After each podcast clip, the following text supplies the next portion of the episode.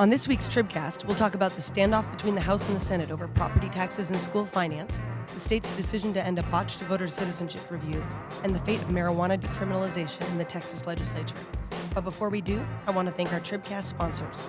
Ambassador Antonio Garza. Mexico is more than just a neighbor. For timely cross border insight, turn to former U.S. Ambassador Antonio Garza at tonygarza.com. And Lone Star College. Learn why over 99,000 students choose Lone Star College for affordable access to high quality higher education. Nationally recognized, globally connected, locally focused. LoneStar.edu. Do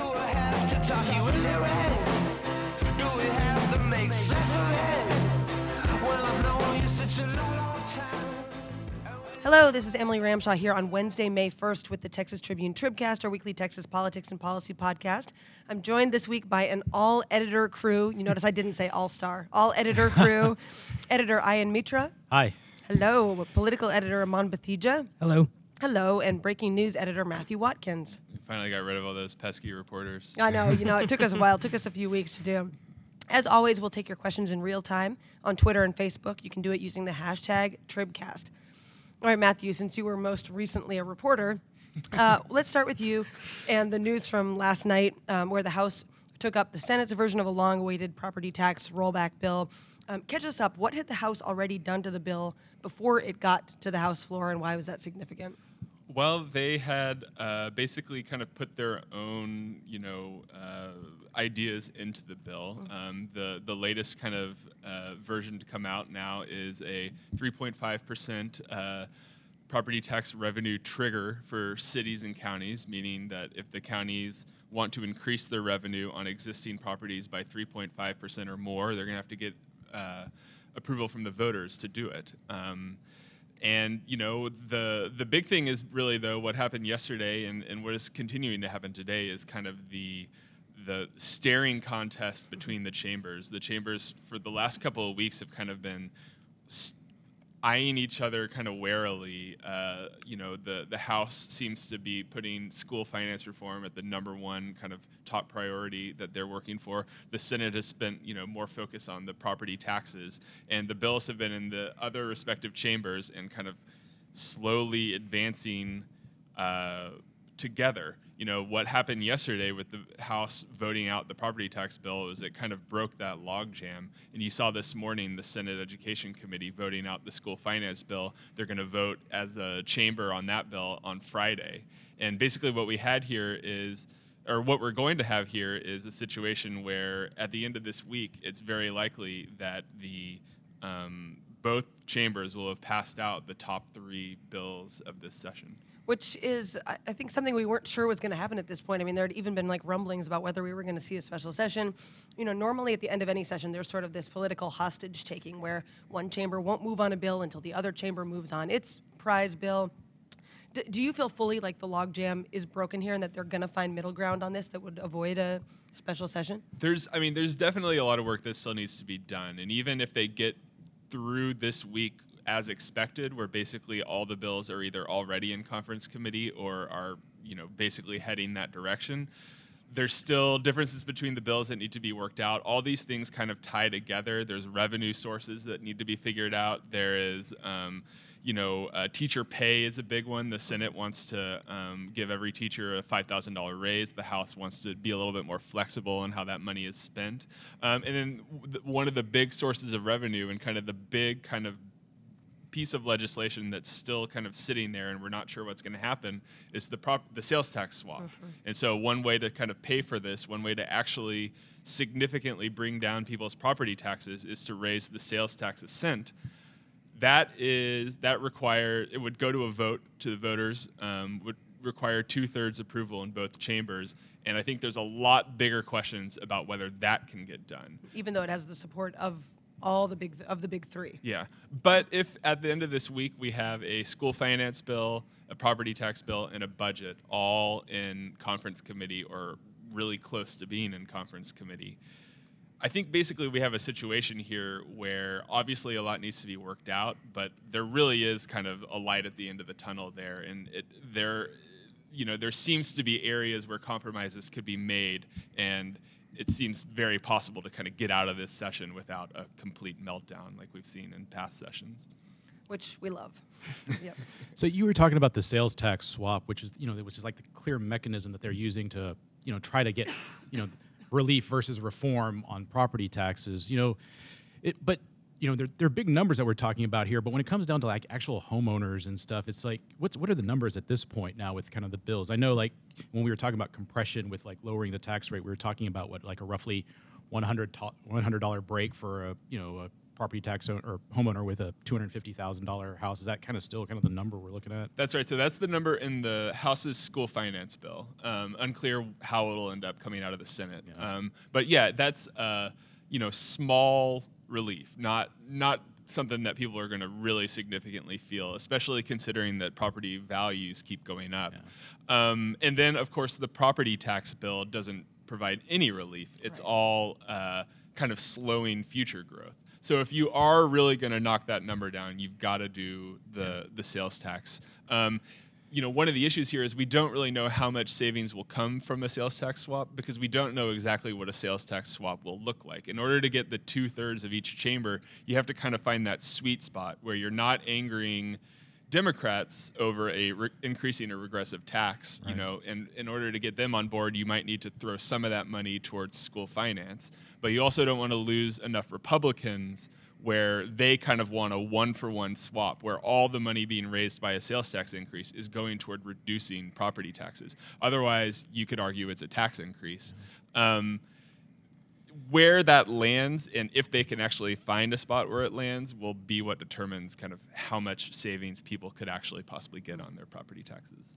And so, what did the deliberations last night look like? Was there any drama? I mean, this dragged on and on, but you know, what did the deliberations look like, and how did they end up? Yeah, there were there were a lot of um, there were a lot of amendments, a lot of amendments that failed. A lot of it was just kind of dragging on. We kind of knew a lot of these amendments were going to fail. We knew where this was heading.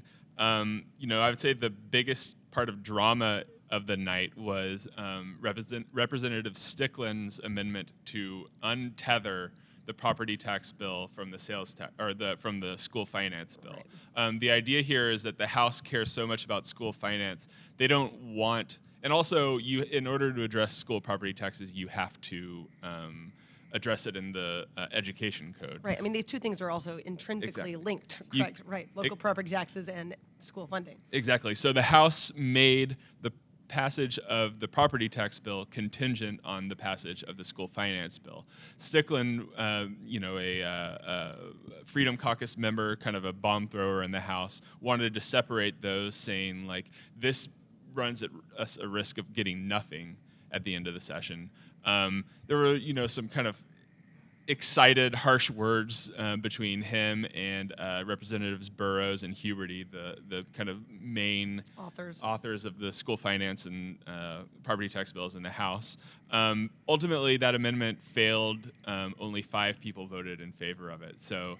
You know, I think one of the things we've really seen is that you know the, the school finance bill passed uh, nearly unanimously, uh, Stickland being the only no vote. The property tax bill bill passed with uh, around 100 votes, uh, you know, around two thirds of the House. That people really seem to be on the same page on these big issues in the House right now. Right. Uh, well, speaking of the legislature, we got some news out of the Senate and Lieutenant Governor Dan Patrick this week, Ayan, uh, following the House passing a bill to reduce criminal penalties for marijuana possession. What happened over in their uh, sister chamber? Yeah, so uh, you know, uh, Alex Samuels from the Tribune has been all over this story uh, from the beginning. You know, this week the House actually passed uh, uh, legislation that would uh, basically reduce the criminal penalties, uh, basically for you know certain amounts of pot. Uh, to less than an ounce would be you know equivalent to like a misdem- you know, class D misdemeanor. Uh, they, they traffic cut- ticket, right? yeah, like the equivalent of that. And then, you know, from for like one to two ounces, it slightly goes up. So, you know, this is a Representative Joe Moody's bill. He's tried a couple of in the past couple of sessions to pass this. It's never really gotten to the floor. And this time, he actually got to the floor and you know and got votes. You know, they you know there were some amendments to address some concerns about the penalties for this.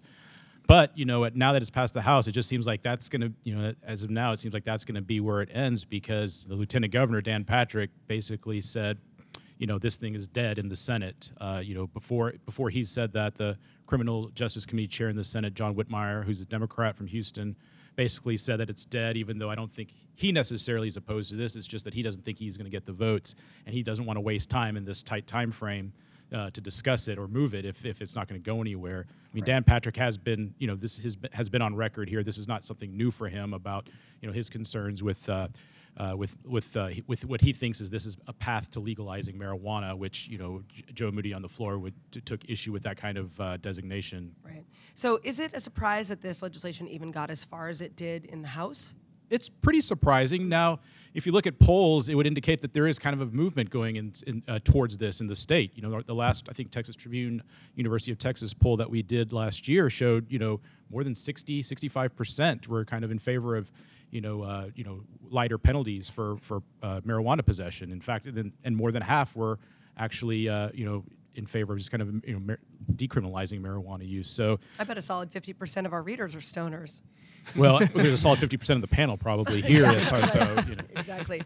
It's the reason why two of us have these voices that sound so hoarse this week. Um, so, is there a chance that this legislation could get revived at all or tacked on to something else? You know, the way Yeah. that like beer and wine sales did. I mean, where could this end up, or is this dead on arrival? I, I constantly hear Ross Ramsey's voice in my head. Don't I ever know, kill a bill before it's dead. That's But why I didn't include him on this Yeah. I knew you'd do You're it. speaking with hope. Yeah. You know, it's it's hard to see uh, an- an avenue for this when the when the lieutenant governor, who has so much control over what comes up in the Senate, is so adamantly opposed to this. So it's really hard to see that. Now, obviously, you know, in the, we're in the last month of the session. There are things that can get you know held up and traded and things like that. I just don't know that this is going to be the one. And as Whitmire said, uh, you know, he wants to focus on things that he really feels like has a chance of passing. Um, in the Senate, so it's hard to see an avenue for this, but you never say never. It's interesting because you know decriminalization and, and sort of criminal justice reform or prison reform has really been something on which the right and the left have gotten together and have worked in recent sessions. And this piece of legislation in particular seems like an avenue, you know, to keep more people out of you know restrictive lockup settings. It's interesting to me that this is the area in which uh, marijuana, in particular, is the area in which the you know far right is sort of drawing the line. I'm not clear if this bill would have actually passed the Senate if it got to the floor, but I can't think of another issue off the top of my head that it's like Dan Patrick is keeping it from moving forward. He, mm-hmm. he usually doesn't have to even go that far. And so I just it makes me wonder if maybe you know he's already said he's running for reelection, but that won't be for till 2022. But it does make me wonder if this could become a big issue for him politically, just because he is now the face of the opposition. Right. Well, and this is part of the GOP, the Texas GOP's platform, right? that's In order to, to reduce the pil- penalties. And it's interesting, you saw last session, you know, the former Speaker of the House, Joe Straus, getting in trouble with his party uh, for, you know, supposedly taking positions or votes or killing bills that were supported in the platform. Um, I don't think you're quite seeing the same reaction. I think obviously Dan Patrick has a much different relationship with the the GOP grassroots, but it has been interesting to see the reaction to this um, anger on the left, but also certain segments on the right that this isn't. Yeah, going and to build on your point, I mean, Greg Abbott, the governor, has been, you know, has shown not necessarily a huge opening here, but he has, you know, expressed like some opening to kind of lighten penalties in this. So it's not, you know, it's not a open and shut thing among the, the party's leadership. Yeah, I mean, it is just really interesting how much this issue has changed. Oh my God! Even in just the last couple of sessions. Yeah, it seemed unimaginable that uh, this bill would get through the House, Right. you know, four or five years ago. Yeah, I mean, every year I say like, oh, the gambling bills, the casino bills don't have a chance. The casino bills don't have a chance. I feel like I said that with the marijuana bills for years, and you're watching it change. So, as Ross Ramsey says, never say never. All right, before our next topic, I'd like to thank two more Tribcast sponsors: the Episcopal Health Foundation, providing millions of dollars in grants, working with congregations and community partners, and providing important research. See how the Episcopal Health Foundation is working to improve health, not just healthcare in Texas. More at episcopalhealth.org. And the independent colleges and universities of Texas. Private colleges, public purpose. Texas's independent colleges and universities are as diverse as the students and communities they serve. Learn more at icut.org. Okay, Aman. Last week on the Tribcast, there was a robust discussion of former congressional candidate M.J. Hegar throwing in for U.S. Senate in a bid to unseat uh, Senator John Cornyn. The name we've all been waiting, maybe, to enter the race is U.S. Representative Joaquin Castro, the San Antonio Democrat. Uh, that announcement has been very slow to come. What is going on? Well, so about a week or two ago, uh, Castro had mentioned asked at a press conference about is it when he's going to decide. He mentioned something about May 1st. He's in the past he's made his announcements either on or after May 1st. And then uh, on Friday, uh, someone from his team told uh, our own Abby Livingston, and she reported it, that he would make his decision by Wednesday, May 1st. We're at i.e., Wednesday. today, the Yes. time when we're recording this podcast. And we have not heard anything. We do know that um, John Cornyn and Joaquin Castro are both appearing at a press conference very soon, this sometime this afternoon, unrelated to anything political. yeah, that would be a strange place to make an announcement. But it's also a strange day to make the announcement if you're right. be at a On stage conference, with somebody else. unless you're not running. Um, but all we what we've heard is just ever since it, you know it was about a month ago that uh, the the reports came out, including in the Tribune, about you know he's all but certain to run, and ever since then it's just been silence from him and his team, and a lot of his supporters have been really frustrated and baffled. That there were some people that we were talking to who you know very connected inside Texas politics and DC politics who were absolutely convinced he was getting in the race you know three weeks ago, and it was going to be any day now, and now they're just really confused. So let's talk about the different factors that could be. Let's pretend that we're Joaquin Castro trying to make this decision. You know, so far his brother's presidential campaign has been like, you know, on the low end of the spectrum from the standpoint of how he's polling and his fundraising and stuff like that. I mean, could that be factoring into this? Well, there was a lot of speculation that even him getting into the race potentially was, um, in part, related to his brother's presidential bid. Maybe that would make them more of together more formidable in Texas, or it might boost his brother's campaign somehow.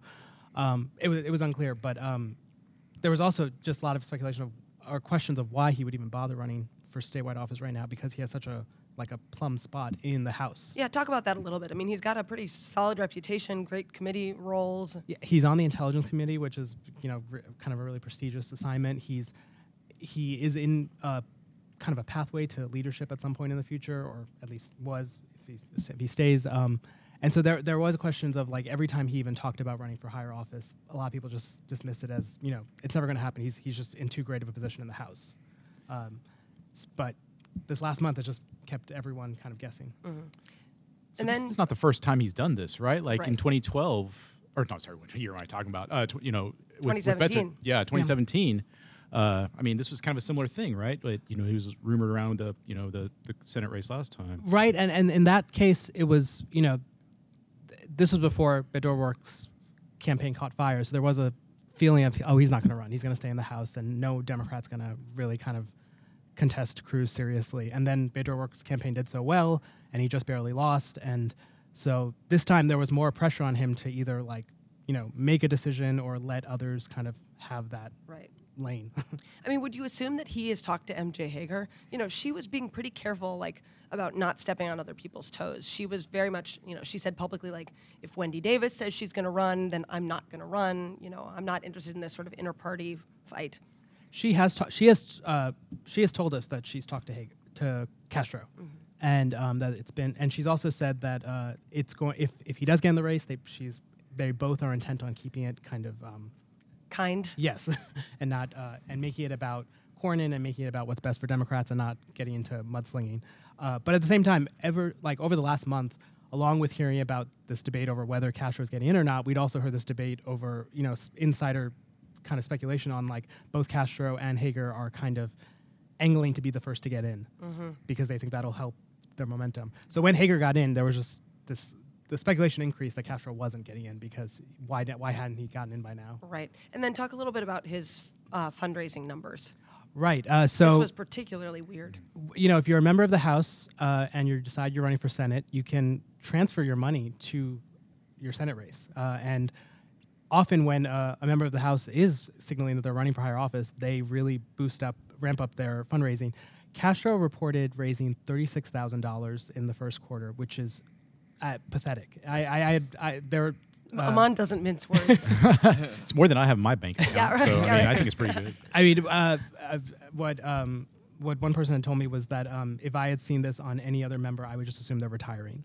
So it was Wow. uh, it was uh, it, it was just a, very bizarre situation where you have that number, and yet he still hasn't announced whether he's running or not. wow. So what do you think is going to happen here? I think I'm just forcing you to make, you know, predictions. he he, is what my pi- doctor he picked a, a perfect time. I think he's not running. I mean, it's, I I think with the press conference today, we're not going to find out. Right. Well, I also thought by Wednesday. By the way, when when uh, pe- people say they're announcing by Wednesday, just for the record, you should announce by the end of the night on Tuesday. Grammatically, by Wednesday means you should have done it on Tuesday. So we're not getting an announcement on Wednesday, I don't think. This Now is- we're hearing it could be later than that. I was gonna say this is like Beto saying he's gonna have a decision by was it in Oh, end of February or or something, something. and then but he had the decision, but he wasn't gonna announce it till later. But I think it's like interesting to look at the Castro twins and kind of their position in state Democratic politics. Right they were seen as these two people who could really be the future of the party and could really be kind of the people to kind of take charge if and when Texas becomes more of a purple state. And then you obviously see Julian kind of eyeing presidential run, but they each time kind of a statewide race comes up, they they kind of flirt with it and then back out. Then obviously you see Beto come in and kind of steal the thunder. And I wonder if there's any worry just about the, about that happening again. You know, I mean, you have now MJ Hegar in this race that could possibly some people think might be competitive in 2020 are they just kind of are they at risk of losing their kind of stature as in texas There's kind of two modes of thought right now among Democrats about this Senate race. One thinks, and uh, Chuck Schumer is- is reportedly in this camp, that MJ is the better uh, candidate for uh, to actually win the seat. and to and to be the top of the ticket for Democrats uh, in Texas. Uh, and the other camp thinks Castro would be much better, despite this kind of weird rollout, which no, which they argue no one will remember next year. But they also just think uh, Castro, g- given his kind of stature in the party, but also just being a Hispanic, will do more for Hispanic turnout next year, and that is what the party needs to actually turn Texas purple. I, I mean ultimately i don't think anyone is going to vote in Uh, 2020 based on how the rollout went in Right. april Right. Nobody ever 2019. remembers the rollout. so yeah i mean if it, it feels like if he wants to get in the race there's still plenty of time to kind of emerge as a, a big time force in the race It just seems like he was so close to making an announcement, and we were hearing from people so close to him that it was imminent, and that was weeks ago. That something must have happened that has changed the calculus. I feel like if he had done it weeks ago and Hegar got in the race, she would have been seen as kind of like a second tier candidate. Right. And now it feels like they're more on equal footing if he were to get in the race. Yeah. All right, um, Matthew, I want to circle back with you uh, for the news on what's happening with the botched voter citizenship review that Texas Sec- Secretary of State's office undertook earlier this year. Um, tell us the latest headlines there. There have been some big ones since we met last. Well, it's uh, it's coming to an end. The uh, basically, you know, this this review uh, announced, you know, a few months ago. Um, the state kind of identifying uh, nearly 100,000 voters who had indicated at some point in time that um, that they were not citizens when they received their driver's license or some other kind of identification from the Department of Public Safety. Um, it was touted when it was rolled out as a sign of kind of widespread voter fraud in Texas. It was kind of promoted as, you know, they've identified 100,000 potential illegal voters. Uh, President Trump tweeted about it. Uh, and Im- there was immediate skepticism, um, as our reporter Alexa Ura, you know, was smartly pointed out um, right upon the announcement. Um, they, uh, a bunch of civil rights groups sued um, over this review, and this week um, or uh, last week, they uh, the state settled by basically giving those civil rights groups everything they asked for. They're going to stop the review. They're going to rescind this list. They're going to pay the civil rights groups attorneys' fees. Which is about half a million dollars. Yeah, and so um, you know, it's hard not to look at this as a kind of concession, as a, a, a defeat. You know, you said botched voter review. Um, it hasn't, you know, they're not going to accomplish their goal with it, whether it was a political goal or a, you know, sincere attempt to clean up the voter rolls. Um, and and now here we are with uh, less than a month left in the session. The the Secretary of State David Whitley, who unrolled this, um, is at risk of losing his job over it because he can't get confirmation in the Senate. And Do you think uh, that's likely? Do you think there's any likelihood that he's going to be confirmed by the end of the session? there's been a new push to uh, kind of reach out to Democrats and say, you know, we've Mea culpa. yeah. You know, we've we've done the right thing here. We're, we've settled this. This fight is over. Um, there has been no public indication that any Democrats are receptive to this idea. Basically, again, it's another situation where you need two thirds of the Senate to approve. Democrats have more than a third of the chamber, and so he needs to flip two Democratic votes. Right now, all the Democrats are in unison against his confirmation. Um, you know, you never say never until the, the session is over, but, um, you know, there is definitely an attempt among Democratic groups, liberal leaning groups, to kind of hold the line here. And, you know, this could be a real win for them to kind of mm. have blocked this review and also blocked the nomination of, of mm. Whitley. So, what does this mean for the you know Republican lawmakers' future efforts to you know examine the integrity of the voter rolls? You know, voter the, the integrity of the voter rolls has been a huge thing for Republicans over the last couple of years. There's so much talk about it, about people you know improperly casting ballots allegedly. Does this put a huge damper on any of their future efforts? Could they do this again, or is this now just so toxic and so obviously politically dangerous that they have to steer clear? So the thing that they can do again is, I mean, they can continue to like find ways to kind of clean up the rules. You know, perfectly legal, and they're they're required by law to do that. Um, the issue with this particular one is it was, I mean, it was. It's hard to view it as not a cynical effort to kind of gin up headlines and over exaggerate the the issue here. I mean, uh, you know, as uh, Alexa's reporting has bared out, and as testimony in court hearings over this has come out, uh, people in state government knew that by creating this list the way they did, you would include a lot of naturalized citizens who are have every right to vote. Um, they would be flagged in this and have their, their citizenship questioned, and that this number, 100,000, you know, nowhere near that number would actually be illegitimate voters. Um, so the use of this method is gone now. As uh, part of this settlement, they have to rescind the list and they can't do it again. They can do other methods. One possible method they do. I mean, one of the issues here is that. Um, what was happening is you only have to renew your driver's license every six years. And when you become a naturalized citizen, you don't have to update DPS and say, hey, I'm a citizen now. You just, the next time you come in, you don't tell them you're Could not a citizen. five years, six yeah, years, Right, exactly. four years. And so, um, what they can do under the settlement is they can find people who registered to vote before they indicated to DPS that they were not citizens, which would is you know the the people the plaintiffs in this lawsuit the people suing the state find a perfectly legitimate method um, most likely you're going to get that list is going to be far far far far smaller than 100000 It seems like maybe the list they should have started with in the first place if they're actually looking for people who shouldn't be voting. exactly yeah. All right. All right, well, that's all the time we have this week. Uh, thanks to uh, Ambassador Antonio Garza, Lone Star College, the Episcopal Health Foundation, and the Independent Colleges and Universities of Texas, our sponsors this week. An extra special thanks to Spoon for our theme music. On behalf of Ayan, Aman, Matthew, and our producers, Todd and Bobby, this is Emily. Thanks for listening.